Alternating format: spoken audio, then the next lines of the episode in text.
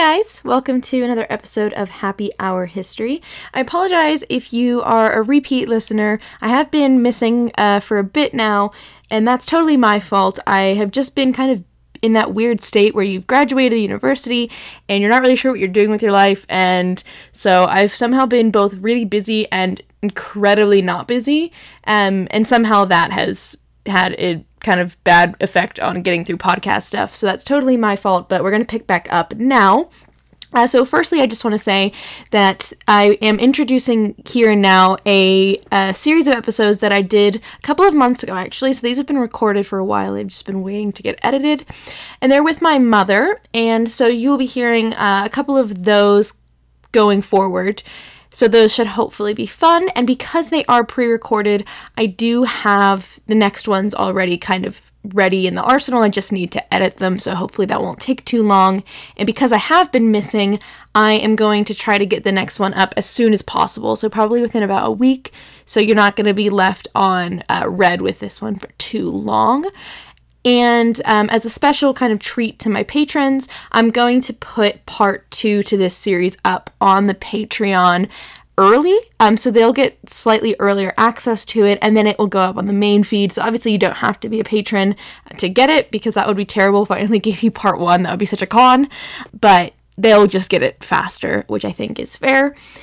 Having said that, um, if you're interested in joining my Patreon team, which is sort of a new development for me, uh, you can do that. You just have to go to patreon.com slash happy hour history pod. You can also just search Patreon happy hour history podcast and it will come right up. So that should be easy to find.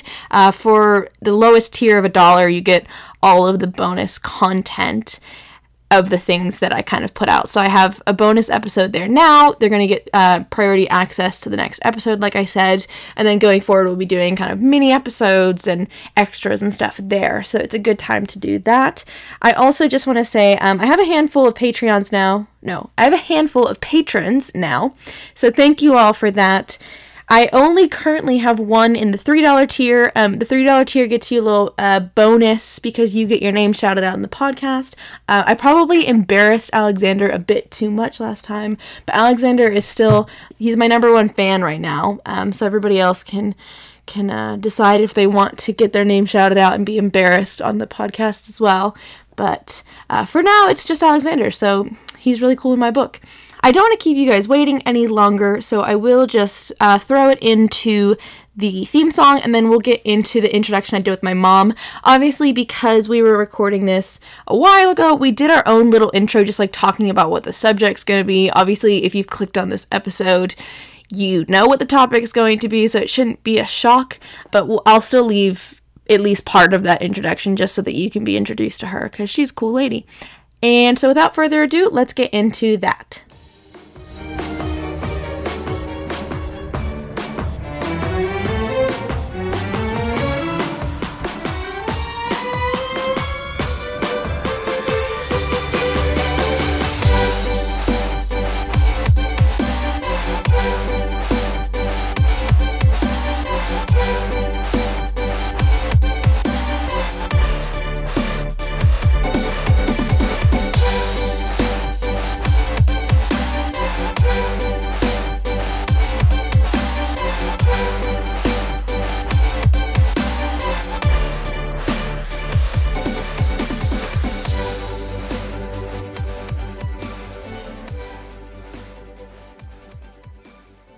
Um, today is a very special episode because uh, if you didn't know, if because you haven't listened to this before, every episode I give a content warning about swearing, and then I apologize to my mother, who I once joked would be the only person to ever listen to this. Turns out she hasn't listened to all of them because she's a fake fan, but.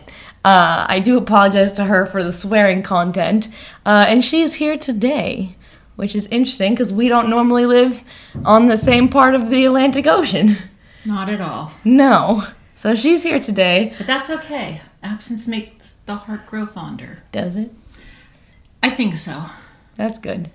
When I'm around too much, I'm now, just not good. Having said that, your sisters are also absent too. The only person I don't like is your brother. There you go. you heard it here from uh, uh from my mom directly. You heard it here first. I left first, and I'm therefore the favorite. Go with that. You heard it here first, you know people. me. I never say I have favorites. Well, I'm the favorite. Anyways, um, so today my mom is here and we're gonna do something um, embarrassingly sentimental, and that is that I chose two women who I'm gonna teach her about. This is going to be part one of the first woman, but two women, um, a mother and a daughter, because aw, that's cute. oh, that's cute. Um, so I'm gonna tell her. I haven't told her who the people are yet. Um, She hasn't. and she was worried that she was meant to be like studying for this, which is how I know she hasn't listened to my podcast. I, I, well, I knew that you that people didn't really know, but I know that some people you've talked about, I kind of have an inkling as to who they are. But I thought for me, you'd Like probably pick elephants? somebody I never heard of, I did. Well, yes and no. which makes it kind of hard because I guess I can ask you questions, but if I can't like contribute because I don't know much, I guess. oh no, you're. I think you're gonna. There, you're gonna have the funny things to say about this person. Okay. Um, so today uh, we're talking about a woman called Maria Theresa. She was Empress of Austria. Okay. She was also well. You, you've heard of the Holy Roman Empire, maybe? Yes, just Cool. a little. Yeah, she's the empress of that. Really, is is her like real title. Um, and it's gonna get complicated for a little bit, but I'm gonna try to uncomplicate it slightly. Good luck. Yeah, uh, the Holy Roman Empire is one of the most confusing things to try to explain. So I'm really going to mostly not. I'm gonna give you the basics that you need, and that's about it. Okay, I was just gonna say because you know me and complication, I don't think we get along, and we just Um, make it more complicated. So I'm gonna. Her name is too long, so I'm gonna refer to her as either Maria or Maria T. But it's Maria Theresa. Just so Okay, you know. at least I can say it. Yeah. So I Mar- was afraid you were gonna give me one that I wouldn't be able to say. No, so her name is Maria T. She was an empress. Um, I'm not going to tell you who her daughter is yet because I think it's funnier if you don't know. Okay. Anyone who doesn't know who Maria's daughter is, I'm uh, going to put that information in the show notes um, so that you can spoil it for yourself if you like, but I'm not telling mom because it's funnier. And, um, anyways, oh, and um, since I didn't do this the first time, uh, I've already explained this, hopefully, but there is swearing in this podcast, and there will be ridiculousness. So if you don't like that, um, you're on the wrong show. And uh, sorry, mom. I say as I look directly into your eyes. Um, having said that, I don't want to swear in this one. It feels weird to swear at your face. But you're allowed to. You have to. You have to say all the swears for us. You have to like swear double. You know I can. Yeah, I know. That's why. I swear like a sailor. that's why so- you're here. I'm gonna. I'm gonna try not to and see how that goes. I say go for it. Yeah, but it, it just feels weird looking into your eyes and saying the bad words. You can look down. You can cover your eyes. You can close them. See I won't judge. I mean, you are 22. I just hey, don't your like it. 17 year old brother swears in front of me. Don't like it. The only thing he hasn't dropped in front of me is the F bomb, That's weak. He drops it all the time. but not in front of me. Mm. I told him I'll give him one pass a day, and now he is taking it and running with it. Interesting. Anyways, okay. So Maria T. What's up with her? We already did this once because the recording was messed up. That's okay. We're gonna recap. She was born in Vienna. That's in Austria. I'm sure you know that. You're a very smart person. I do know that. She uh, one up. and she was born on the 13th of May, 1717, which is almost my half birthday, but it's not. And she was, oh, I'm going to have to say the name again. She was the eldest daughter of Holy Roman Emperor Charles VI and Elizabeth of Brunswick Wolfenbüttel. I love it. It gets better every time you say it. Make me say it when we're like another drink in. Wolfenbüttel. I don't know if that's correct, by the way. That's just a guess based on the way it looks. Um, and her family is Roman Catholic, which is just like, I don't know, sort of important to know. Not really, I don't know. Um, so if you go actually back before she's born, there's like an important recap of things that happened to her family that you need to know. So her dad, Charles, was actually the second son, so he wasn't meant to inherit and become Holy Roman Emperor. So when all this is happening and his brother is still alive, um, there's a whole issue in Spain where there's a man, the the ruler of Spain, called Charles II, which is confusing because we're talking about two different Charleses. They need to bust out some You know names. what? I'll, I'll switch it. Carlos II, because that's actually a Spanish name anyway. We just anglicized it. So Carlos II of Spain, he dies. Now I don't know if you know about him or have ever heard of him, but he's the one who had such a messed up face because he was so inbred. No, I did not he know was that. That's very super interesting. he was super inbred and i think he had like a really prominent jaw and it's called the habsburg jaw because the family basically the ruler of spain and the ruler of austria were from the same line. They're called the habsburg family. Okay. and so basically the daughters of like austrian habsburgs would go marry into the like spanish habsburgs and vice versa. So all their childrens were just cousins upon cousins upon cousins like a million that's times over it was real icky That's gonna mess somebody up. yeah, it's real yuck. And, sh- and Maria and her whole family, they're Habsburgs as well. Um, so when Charles II of Spain dies and he doesn't have children because he's all like gross and incesty, um, Charles, the one I'm talking about, the dad Charles, he is like, well, Spain should be mine. My older brother is going to be the Holy Roman Emperor, and like we're Habsburgs. This is like kind of our family deal. So I want Spain. So he tries to claim it as Charles III, and they're obviously it made sense because of the fact that their family tree basically was just branches curving inward, which is yucky. Um, so I wrote in my notes that it was Incest City, which seemed like something I would have written at like 2 a.m. I think Sounds about right. Yeah. I think it was. Um, so he had a decently strong claim because of all the grossness. And he was able to take part of Spain called Catalonia. Um, and he ruled there for six years, but he never gained control of the whole of Spain. And that's because there's another man, Philip of Anjou, who's French. And he's Louis XIV's grandson. I'm sure you've heard of the Sun King, Yes. built Versailles. Um, Very little, but yes. Yes. So Louis the Fourteenth's grandson, Philip of Anjou, is also trying to get Spain. So there's like, you know, battle royale for who gets to be the Spanish king. Um, But he's not one of them, right? he's no, he's from the Bourbon family. They should have let him in. What is Mixed up that family tree a little. Mix up that family tree a little. If they're all inbred, yeah, you need to bring somebody new in sometime. But yeah, but then you just inbreed between Spain and France. Okay, I have a question. Can we go back just for a 2nd Carlos II, the one who had the jawline. Yeah. Did somebody have to marry him? And who was the unfortunate soul? Um, let me look. I I would Because. I'm kind of feeling sorry for her. So we're doing a we're doing a fun little uh, Wikipedia search because I did not actually look into that. That, that was that was just a side a side I question there. so he had consorts. Yes, he married two women. There was Oh. Marie Louise d'Orléans, d'Orléans, d'Orléans, Orléans? French, and Maria Anna of Newburgh, Newburgh, Newburgh. Okay, didn't sound like he married a cousin though. Uh, Unless they are no, I'm not. I'm not struck with cousin. I mean, You're not feeling the vibes. I mean, probably like everyone's sort of cousins back then, but I'm not getting like first cousin a million times in all the directions. I just wondered who the poor sap was that had to marry him if his face was yeah. that Wait, do you want to see his jaw? Yeah, sure. He's he's yucky looking. He looks feminine It's a and big. kind of witchy. It's a big old jaw. I think it's the hair doesn't help the witch vibe. He, does. He looks like you know. He looks like he's judging you. Like look at his eyes. He's like, mm. He looks like a woman. Don't you think a little? Maybe it's the hair. It is the face a little too. I don't know why. it's just a big old jaw. It's yuck. I'm not a fan. I've never seen one that square. Um, so yes, so um, so that's how Charles, the dad Charles, he ends up ruling part of Spain, but not all of it. And then um, his brother Joseph the First, who was Holy Roman Emperor, he dies. And so of course then Charles is like, oh dang, I guess that makes me the Holy Roman Emperor. Or like should be. Definitely in power in Austria and some of the other lands they had. And presumably would also become the Holy Roman Emperor. So he's like, Well, I gotta go home now. Sorry, Spain. And he just like ditches it. He's like, That makes me sad. I did wanna I really wanted to be the King of Spain, but like they didn't really want me, so he leaves.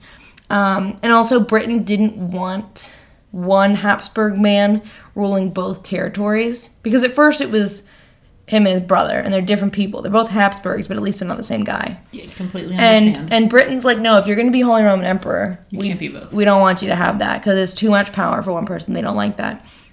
So basically, they'd been supporting his claim to Spain, and then they were like, no, no, not any longer. and at this point, Britain's important enough that that actually matters. Um, so that's why he gets he gets sad, but he's like, well, I guess I gotta go home. Awkward. And so he um, I'm assuming that he couldn't have chose Spain over Holy Rome, Holy Roman Empire. Empire. I mean, it would have been kind of stupid. I can't say it. It would have been sort of stupid just because he was only ruling in Catalonia. I mean, I don't really know the details of that. yeah. I mean, I just wondered if he maybe could have chosen. Yeah. It just, yeah, I don't really know if that was an option, Okay. but he did not choose it if he could. Um, so, yeah, so he ends up going home, and Philip of Anjou, the French guy, ends up getting Spain. All he has to do is renounce any claims to having ever, like, ever getting France because he's not, like, the direct next person in line to get it. To get France. It goes to the Louis. And, And then so once again, too much power. yeah. So he yeah, so they don't want they don't want Spain to be owned by the King of France or the Holy Roman Emperor. So they it can come from one of their families, but it can't be the direct like they can never Rule two. take yeah, they can never take it even if they accidentally ended up in line because obviously neither of them were meant to rule. gotcha. Um, so now um, the Bourbon family of France, they are ruling both in France and in Spain. Um, so it's like a difference in power, which was not great for the Habsburgs, but whatever. Um, and Charles basically wants to die mad about it. So he decides to wear a sad black Spanish style like of clothing for a really long time, even though he's the Holy Roman Emperor and he's living his nice life being emperor. But he's like, well, pretty sad about Spain still. So he's making everyone remember how sad he is. Sad boy. Okay. Sad boy. Okay, you know, hey, some people hold on to that. He is sad boy. Um, then, um, she's still not alive yet. We're still back before her birth. Um, her father was the last male in the family, like kind of in the direct family. And since their tree curved so far inward, you have to really wonder if there's a bunch more any other any other place. But uh, he doesn't want.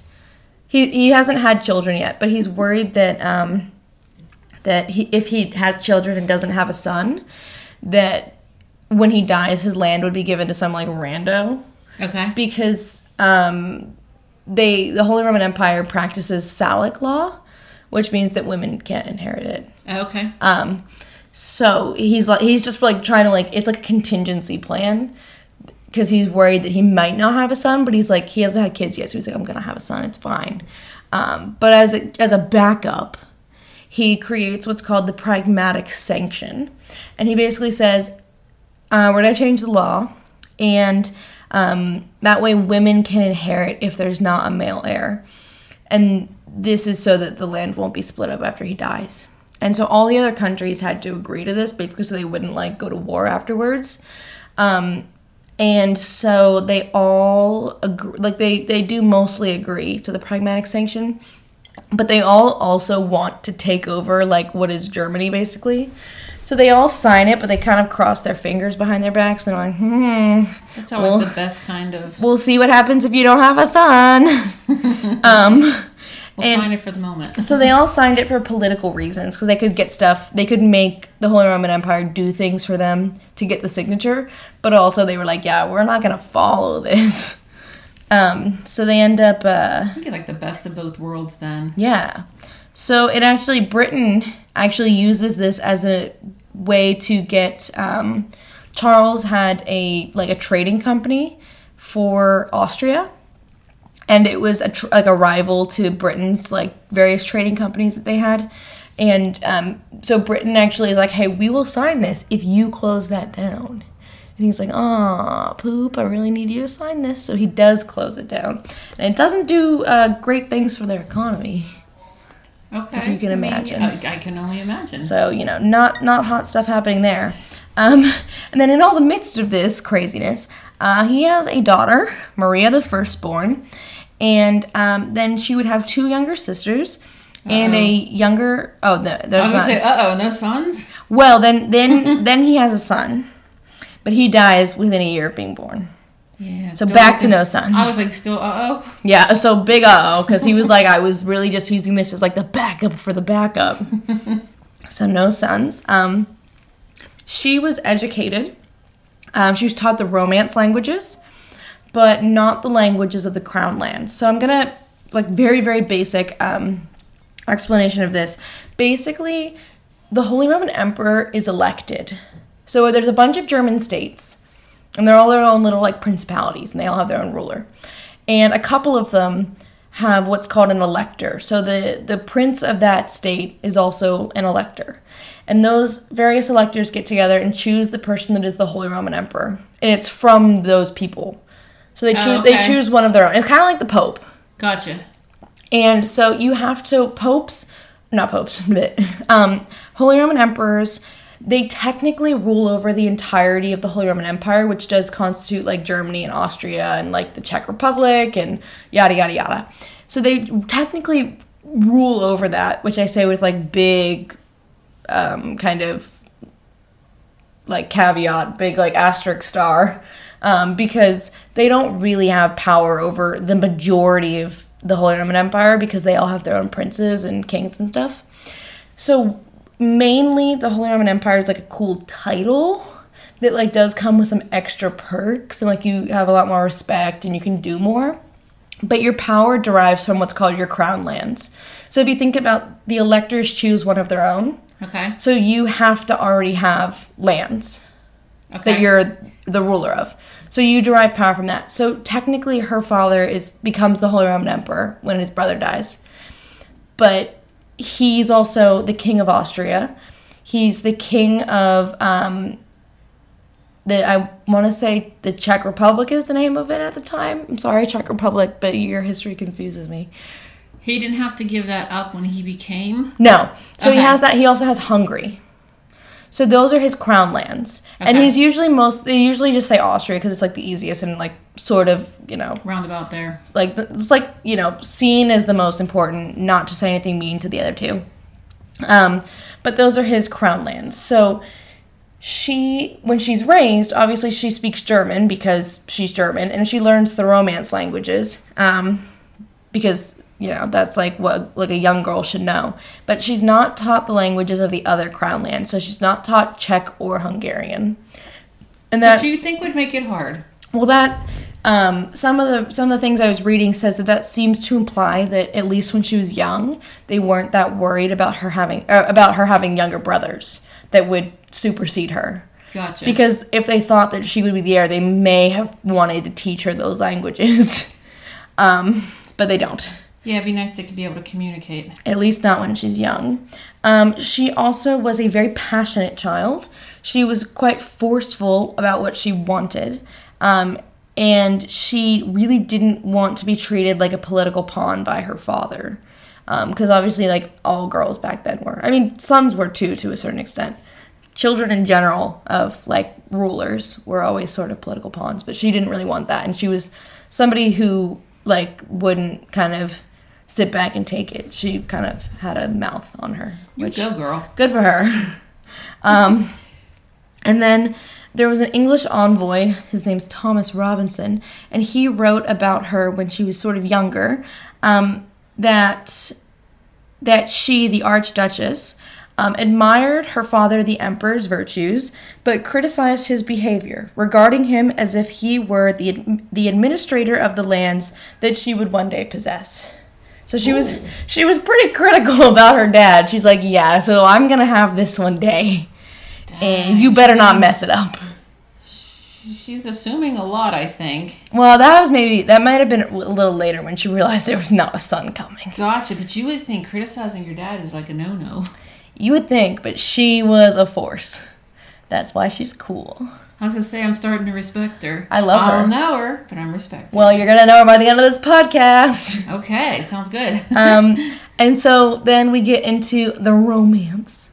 Um, so during her childhood, as all um, young children of kind of noble houses would have had happen, um, there would have been kind of arrangements about her marriage. she was betrothed. Um, so her family was really close to the family of the Duke of Lorraine. Um, Lorraine being land kind of like near um, France and Germany. Um, and so it the the family of the Duke of Lorraine at one point even camped out in um, Maria's family's big old palace. You know, palace camping. It's really glamping. You have to imagine. I was gonna say I it's can't imagine anything nicer. it's the most fashionable. You know, you've got like your four private rooms to yourself for each member of the family.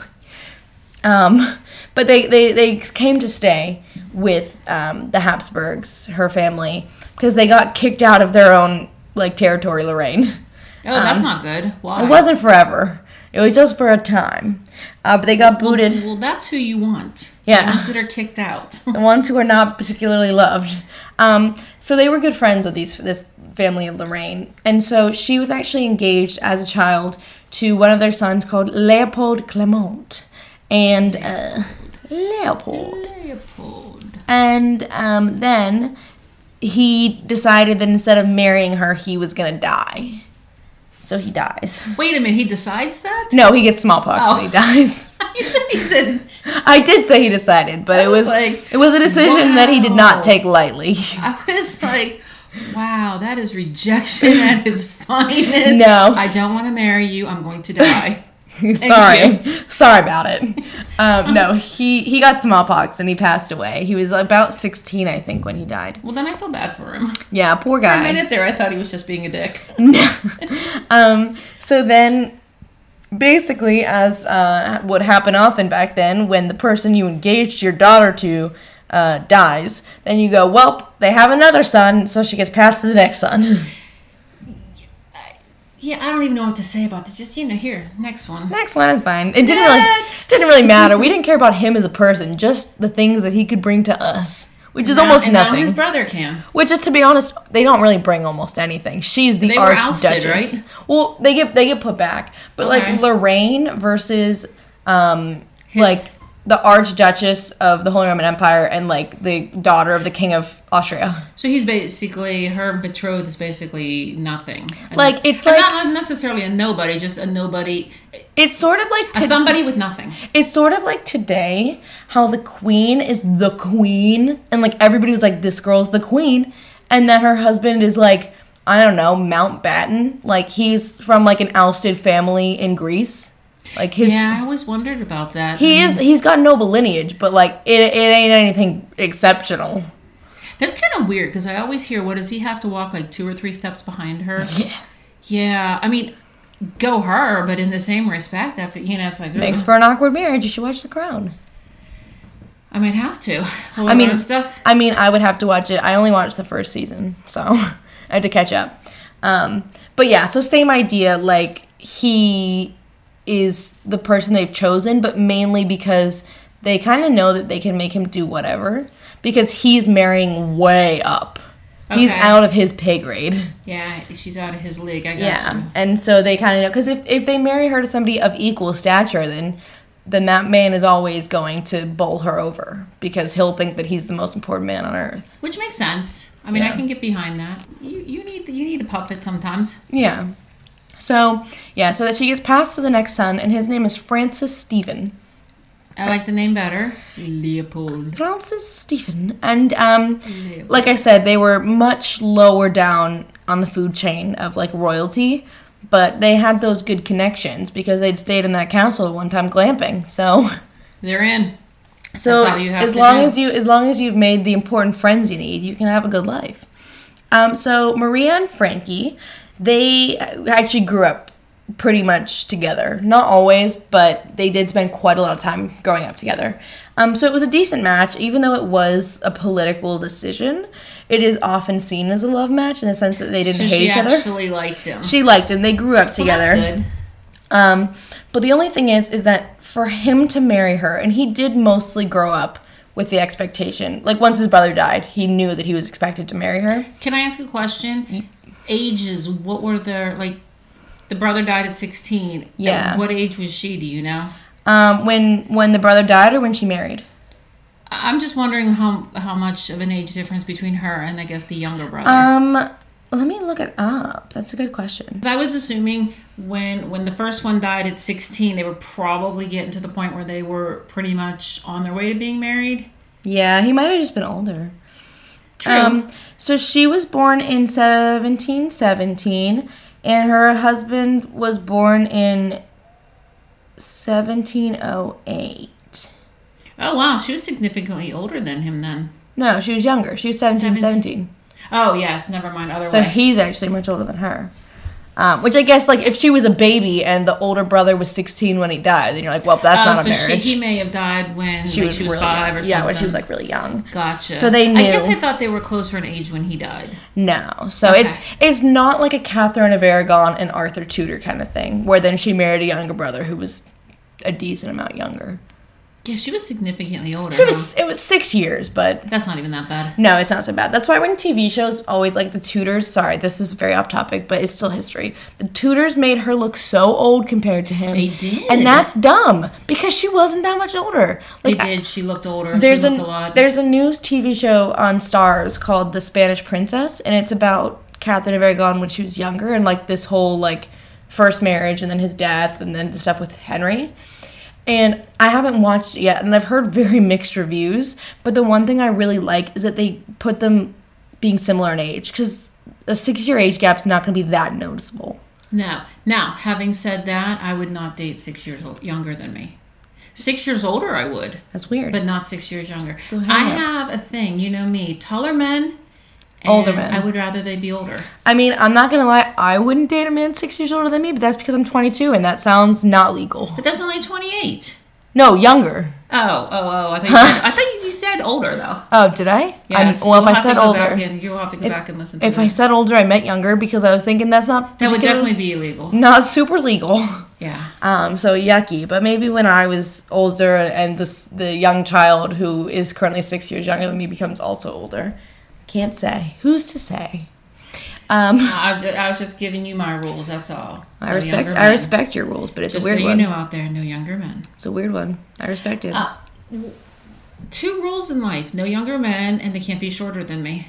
Hmm, interesting. You didn't know that? I did know that. Then I am surprised. I know I did know it. Oh, I did. you Yeah, I did. Um, so they'd grown up together, like I said. Um, but the the one thing was that he'd grown up knowing he would marry her, and so he'd kind of been prepared for what that meant for him, like a status upgrade. But also, the marriage wasn't going to be allowed to go forward if he kept Lorraine, which he was now the heir to. So, long story short, he ends up having to give it up. And there's a whole issue where, like, Poland had been fighting a war, and the Polish king was deposed. Not really that important. The only person who would care about it is my brother, because, well, and Polish people. Sorry, Polish people. My brother, for some reason, loves Poland and gets really into it. Oddly obsessed with it. I Poland, agree. Lithuania. Um, so the deposed Polish king doesn't have anywhere to rule. So they're like, oh, we'll give Lorraine to that guy. Because I kind of like how they just pass land. Here, you can have this. Yeah, because they were like, oh, sorry, but if, if you can't be ruling Lorraine while you're Holy Roman Empire, Holy Roman Emperor, then um, then we'll just give it to this Polish guy because he can't be king of Poland right now. So yeah, it was sort of a weird like like pass around of land. Like it's like the Thanksgiving table when you're just like all passing the food and you're like everyone That pass is quite the interesting analogy. every, I like everyone pass everyone pass your country to the left.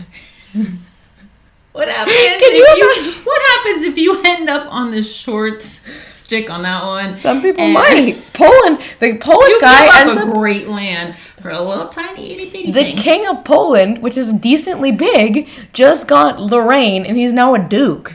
That's not a great. That's not an upgrade. True, true. That isn't. Um, yeah. So I just, I'm not gonna lie. I just imagined all of Europe just like shifting everything to the left, but like in a really haphazard way, Like so wheel, the, you spin the it, continent just becomes a mess. Um, yeah. So everyone passed to the left, and now he doesn't have Lorraine anymore, and he's pretty sad about it. The whole family. Everybody's sad about giving up lands. Charles didn't want to give up Spain. He had to wear those sad boy Spanish clothes for the rest of uh, the time. I'm just saying. I mean, yeah, so he's not happy about it, but he gives up Lorraine to get married to her. And they get married in Vienna when she's 18 in a bomb ceremony because the people in Vienna don't do anything but halves. So it was awesome. Gold everywhere. cool. All the gold. Um, You would have think you would have thought it was gaudy then. yeah, I would have. Okay. Um, so it seems kind of like a palace. Yep. Um, it seems that she loved him a lot. Like she was aggressively in love with him. She would write him passionate love letters. She was really into it. He was a bit more like formal and stoic. I don't really know if that means that he like wasn't as into her as she was into him, or if he just wasn't as like overtly affectionate. But maybe he did still feel the same way.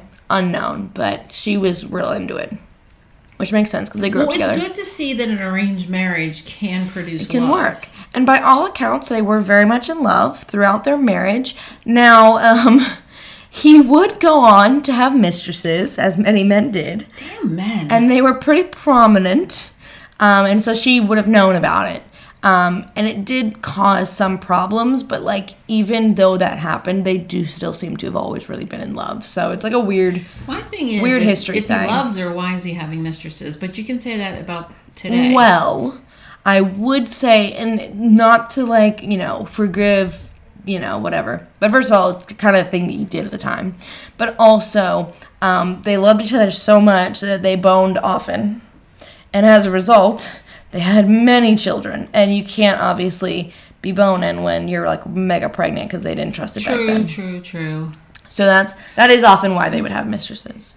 Was she allowed to have? No, of course not. I know. I was just. That's that sexism. one of these days. I just hope you know. That's that of them's gonna patriarchy say, for you. you know, one of these days, I'm hoping to hear that. Yeah, not only was he out, you know, Baloozing. doing other, doing other, but she was Everyone's a floozy in this story. Just kidding. taking not her. for the team. She's not really that floozy. Um, but they did have a lot of children. How many? They would have 16. No shit. Yeah, they have 16 children. I'll And get I thought I had a lot with four. yeah. So I'm gonna get into the kids much much later on in the story. Um, but she has she well she gives birth 16 times. I was gonna say, can you imagine giving birth sixteen times? Okay, bad me. Can you imagine her vagina, vagina? after sixteen And how births? messy that would be. Maybe that's why he needed the mistresses. Holy monkey! Ooh, I'm not here for it at all. Um, I don't even want to do that once. Were so any of them multiple births? No. She gave birth 16, 16 times to 16 children. Which makes it sound like she Think did about 16 that. by Nine 16. months for a pregnancy. Sixteen. What the hell is that? Multiply that. Sixteen times nine. Um, I just want to see how many years she was pregnant. is is a number. Um 16 times 9 equals 144. That's twelve years. It's not because yes, it is. twelve times twelve is one forty four. Yes, yes, you're right. I was still thinking in 9 months. I was like years have Apparently, 9 I haven't drunk. I haven't drank well, enough. I'm not great. I was alright. I was like years have 9 months. And then I was like no, no, that's pregnancy. I mean, Pregnancy I guess is 9 sixteen months. pregnancies. Yeah, you would be up there in double digits with Yeah. years. Oh my God, twelve years. God bless that woman. Yeah, she deserves she deserves love because that's yuck. Um, They also, really needed birth control back then. yes. Also, um, on for her wedding, uh, her father gave her Schönbrunn Palace as a wedding present, and um, me a palace. it would go on to be like one of her favorite residences. And if you go there today, it's still really beautiful, and its history is still kind of very tied to her life. Um, it had been there for longer than that, but it's kind of tied to her because she's so important to their story. Then Papa dies. Charles is dead in 1740 when she's 23 years old. And by this point, he basically bankrupted the country, which is partly which is partly because um like I told like I said earlier to get the pragmatic sanction signed um, Britain had made him close down that trading company, which wasn't helpful. And then also, like those wars that Poland had been involved in, he was like helping to fund part, like the side that he supported. And there were also some wars um, with like um, the Ottomans in Turkey. Um, and so he just spent like a lot of money on war, and they just did not have money to spend. And he never had a son, correct? No sons. Okay. So she was the so because of the pragmatic sanctions, she'd been like the intended heiress. Okay. Um, but of course, like I said, everybody had signed with their fingers crossed behind their backs. Um, so she and Frankie, you would have thought, should have had more or less a peaceful transition um, of taking over the crown lands, which would have been Austria, the Austrian Netherlands, um, Bohemia, which is what I was trying to. I kept saying Czech Republic earlier, but it's Bohemia is the actual name at the time. Okay. Um, so that's like Prague and kind of surrounding areas, and Hungary. So those were the ones that she was owed by right. So like her father had them, and those pass hereditarily. It's the only one that doesn't is the Holy Roman Emperor title. Okay. But the thing is that I didn't mention earlier is that since like late 1400s, maybe I'm not exactly sure the date, um, but the Habsburgs had been in, had always been the Holy Roman Emperor since I want to say late 1400s. Um, I think like Maximilian is back there as like one of the first to become Holy Roman Emperor. No, it's his father, isn't it? It's a Frederick, I think. Anyway, it's not important. But um, so Habsburgs had been Holy Roman Emperor for a decent amount of time now. So even though it's elected, they they kind of knew who they were electing. It was fixed. Gotcha. The It was a fixed election. It's fake news. Um, they knew who was going to make it. And so she definitely should have gotten her crown lands because those were hereditary anyway. But also, it was sort of expected that her husband would be made Holy Roman Emperor because he married her. Um, and so this should have happened mainly in a kind of peaceful way. But nothing ever actually works correctly in history. That is true. And so no one listened to the pragmatic sanction, and uh, the words were nice on paper, but no one cared. And so um, Prussia, another German state, they have a ruler called Frederick the Great. Um, and he decides to use the upheaval of the death um, and take this opportunity to basically steal land called Silesia. And Silesia is going to be important, so you're going to want to remember that word. Um, I will forget it, but go ahead. that's fine. I'll remind you. Thank you. Um, so Silesia is the land that Frederick takes. Frederick is from Prussia. And so Prussia then allies themselves with France, um, Spain, Sweden, Saxony, etc. Um, to take to, to like so they have backup for stealing this land. And then Britain and Russia side with Austria, and of course that's the side that um, like she's on because she's Austrian and she's their queen technically. Um, and it's Britain and France don't, or sorry, Britain and Russia don't really do this because they like Austria. It's more just because they hated the members who were like they hated the people who were Were supporting. Prussia. Yeah. So it's basically just everyone hates each other all the time, and you fight on the side of the people who are against your enemies. um, and so um, they wanted to have a nice fight, so Britain and Russia got involved. And this kind of is like all about the balance of power in Europe. And so Maria was able to be officially coronated in Hungary in 1741, despite the fact that the Silesia incident causes a war. She's still able to be coronated Queen of Hungary. And that was important because it did give her legitimacy um, as being like definitively cl- uh, queen of this crown land. She was actually also crowned Queen of Bohemia, um, but that's going to be not great for so long. And um, so she's not like official official because it's just Hungary and Bohemia. And um, she's meant to have all of her titles because girl has as many titles as Daenerys does. Um, she has a lot. She's got a lot, but this is a good start. It's better to have this than nothing. Um, so then we get into a cluster what, which is what I've labeled this slide. Okay. Because this war gets confusing. I was teaching it to myself very late at night and I got lost. Um, bring it. So during this war, so she had been crowned Queen of Bohemia, and that's like Prague and everything. Okay. She then, um, during the war, she like loses Bohemia, which was um, her father's land, of course, so she'd inherited that. And it was actually she didn't lose it because of like a battle or war or anything against the Prussians. Um, she loses it because the people of Bohemia were like, "Yeah, so you are the queen technically, but like, what if you weren't?" She's like, "What? Sorry, what was that?" So uh, they decided to pick a different guy to rule them instead. They just ousted her. They were turncoats. Not very, you know, not very nice. Wow. Not very loyal. So they so they coronate her And like, and then they uncoronate her. like, but what if we didn't? Well, why go through with it in the first place then? She probably was all like, you know, she probably pushed for it. Um, but they're like, what if we just hit the rewind? What if we do a do over? I'd have been yeah. That's not And we get a different guy. not possible. So they picked a Bavarian man. Remind Of you, course. remind, oh no, remind you, this is Bohemia. And they pick a Bavarian, which is not, it's not not the same, but it's not the same. Gotcha. It's close enough that it's basically, but his name's Charles Albert. Dear God, what the Charleses? We call him Albie. I'll get lost. It doesn't matter. He's Albie. So Albie, Albie is now the king of Bohemia, and she's not. Um, at this time, she's also pregnant. Um, she'll be pregnant for like a lot of this story, but she's pregnant at this point. Is this first? No, I don't believe so. Okay. Uh, there was too many pregnancies, so I didn't chart them through this story. That's okay. Because there's That's just so, she's just pregnant all the time. But the loss of Bohemia devastated her, and of course she's pregnant. And she like at one point makes a comment that she's like she's I feel like she's pulling like a little Virgin Mary here, like trying to get sympathy. But she's basically like, there's not going to be anywhere in Bohemia for me to give birth because they're ousting me. Like, where am I going to go? I'm like, girl, go to your other crown lands. You got a lot of them.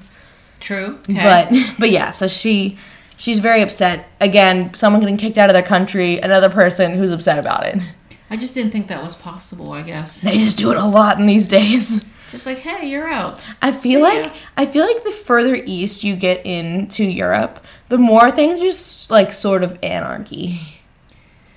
Like so it it's like you're born into it, but it's not necessarily yours. Yeah, I mean it happens other places. Like it happens in, in England at, at times too, um, but it's it, I feel like things get a little bit crazier with actually holding on to your land the further east you go. Um, so yeah, so she was very devastated by this. She's also pregnant. Um, she actually really needed to keep Bohemia because that was one of the elector seats, and she needs that seat for her husband to be named emperor. so Emperor, at this time he's not. Um, and she she needed him to be the elector so he could basically vote for himself.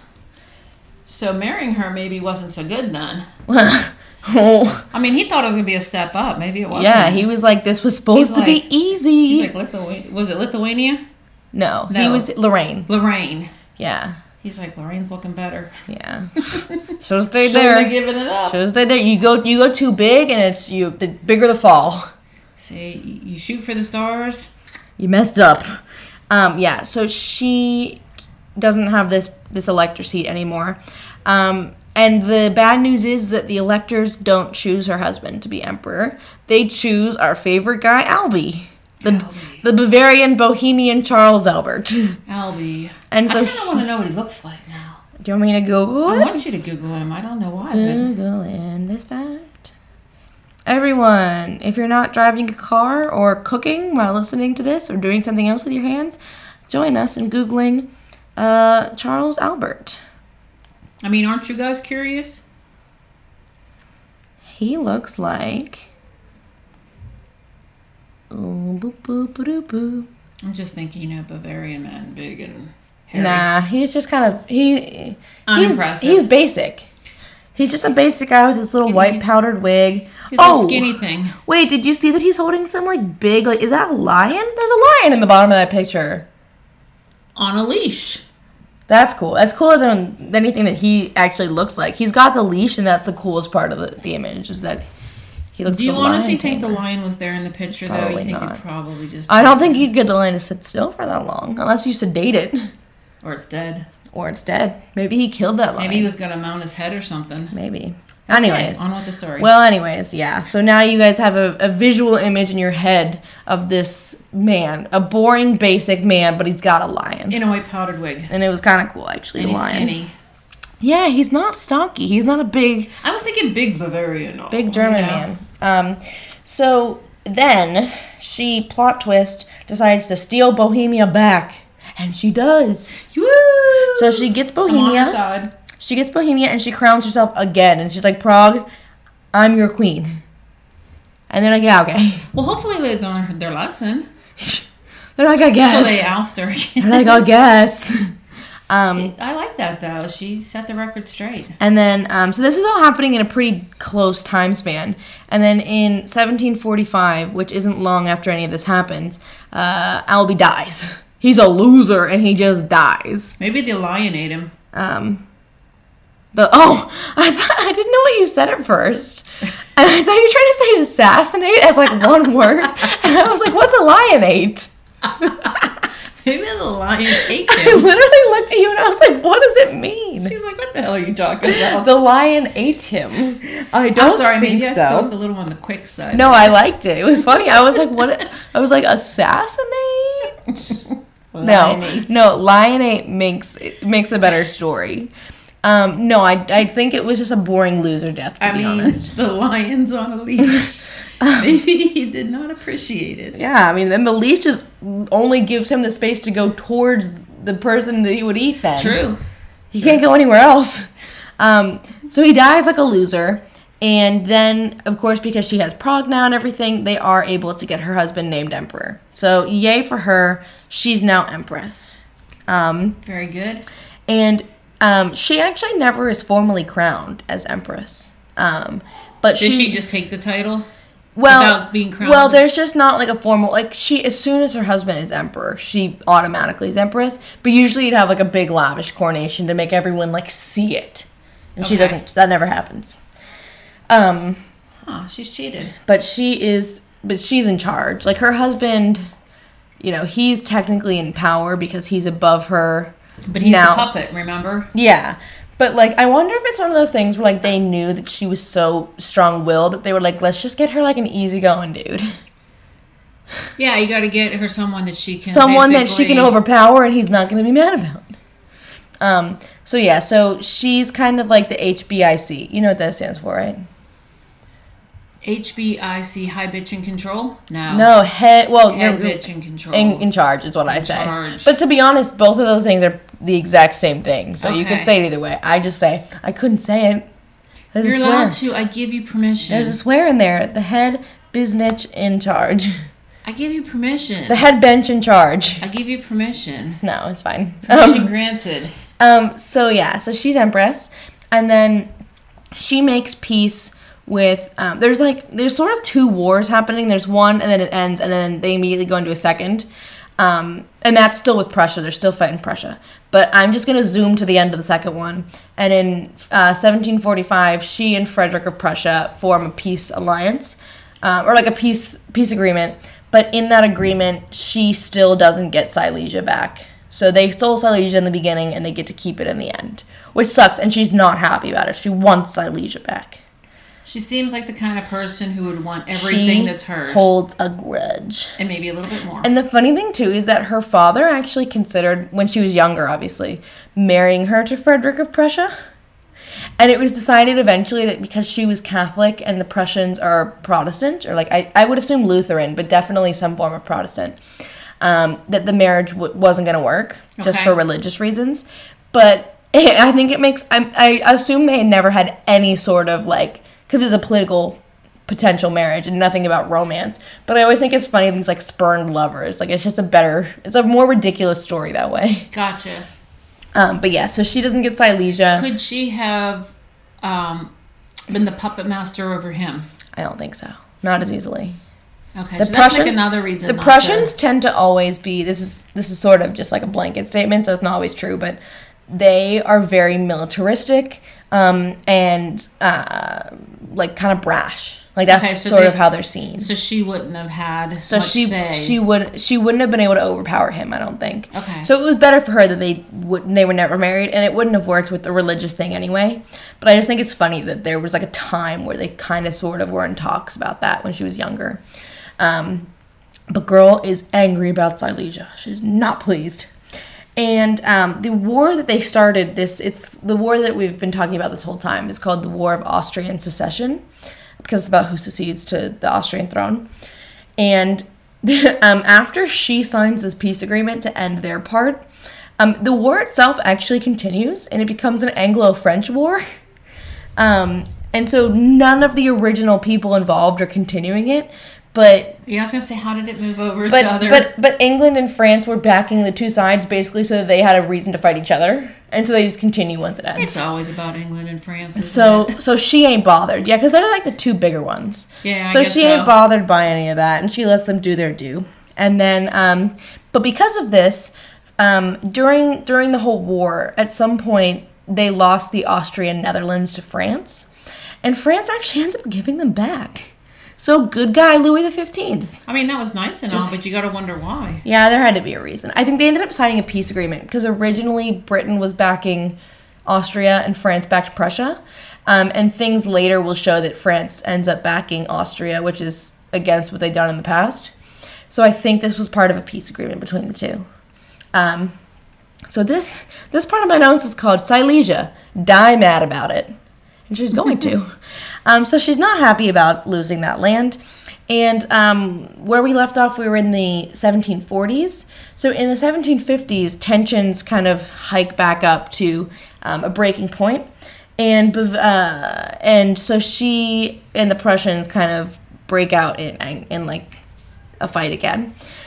And like I said, this time there's a weird flip flop where now Britain is backing Frederick of Prussia, so France backs Austria, which is how they get that land I back. gotta wonder why. Like, why did it change sides? Honestly, it was a big old proxy war for them. Like it's it's sort of like like America and like Vietnam or Korea where it's like it was not about those people, it was always about Russia. Okay. Um, this in every sense is Britain and France just fighting each other and finding reasons to do so. this time period and even before and everything, it just seems like there's never a moment of peace. No. And if there is, it is just short lived. There's always somebody going to war. They're always fighting. Oh, Um, I'd get tired. It's exhausting. And so this this kind of anger again about Silesia starts the Seven Years' War. Do you actually know there's the Seven Years' War has another name?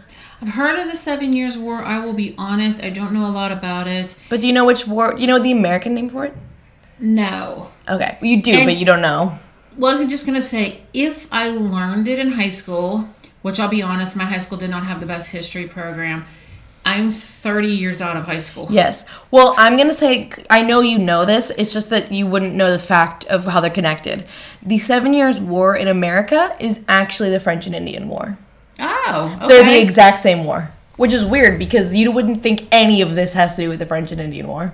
no, you wouldn't. I mean, I wouldn't. So it starts the French and Indian War slash Seven Years War, um, and it is considered to be arguably the first world war. Not like the first world war, but it's the first war to be a world war.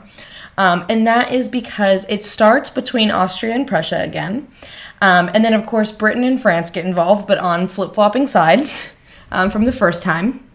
And because of that, because Britain and France are angry at each other, it um, means that Britain and France start fighting in other or like in other areas of the world.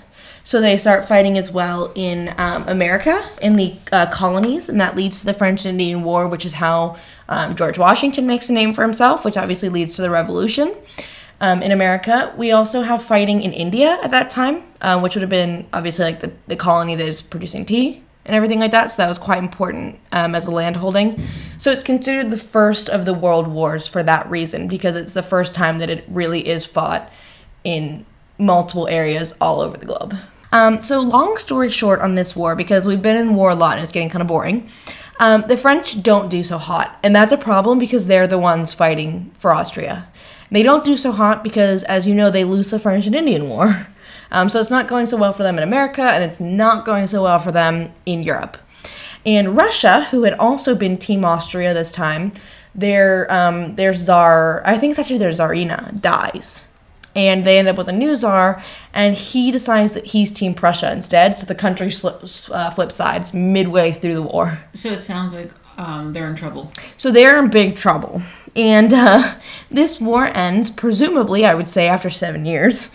Um, could honestly, gave it away? well, honestly, though, it's hard. It's hard to be certain off the top of my head because uh, we know that Britain and France are pretty good at continuing wars that Austria is like tapped out of by that point. Um, but the war eventually ends, um, and they once again never get Silesia back. So they really are gonna die mad about it. Um, It's like the elusive country. and they end up signing the Treaty of Hubertusburg and the Treaty of Paris, and that ends the wars. Um, and the Treaty of Paris is what Americans who learn about the French and Indian War would know as being the end of that. Um, and then the good news is, is that uh, despite never getting Silesia back, which is why this whole Seven Years' War happened in the first place, um, they do slightly gain a bit more power um, because they have a new alliance with the French, which I mentioned, and that's important, even though France just lost.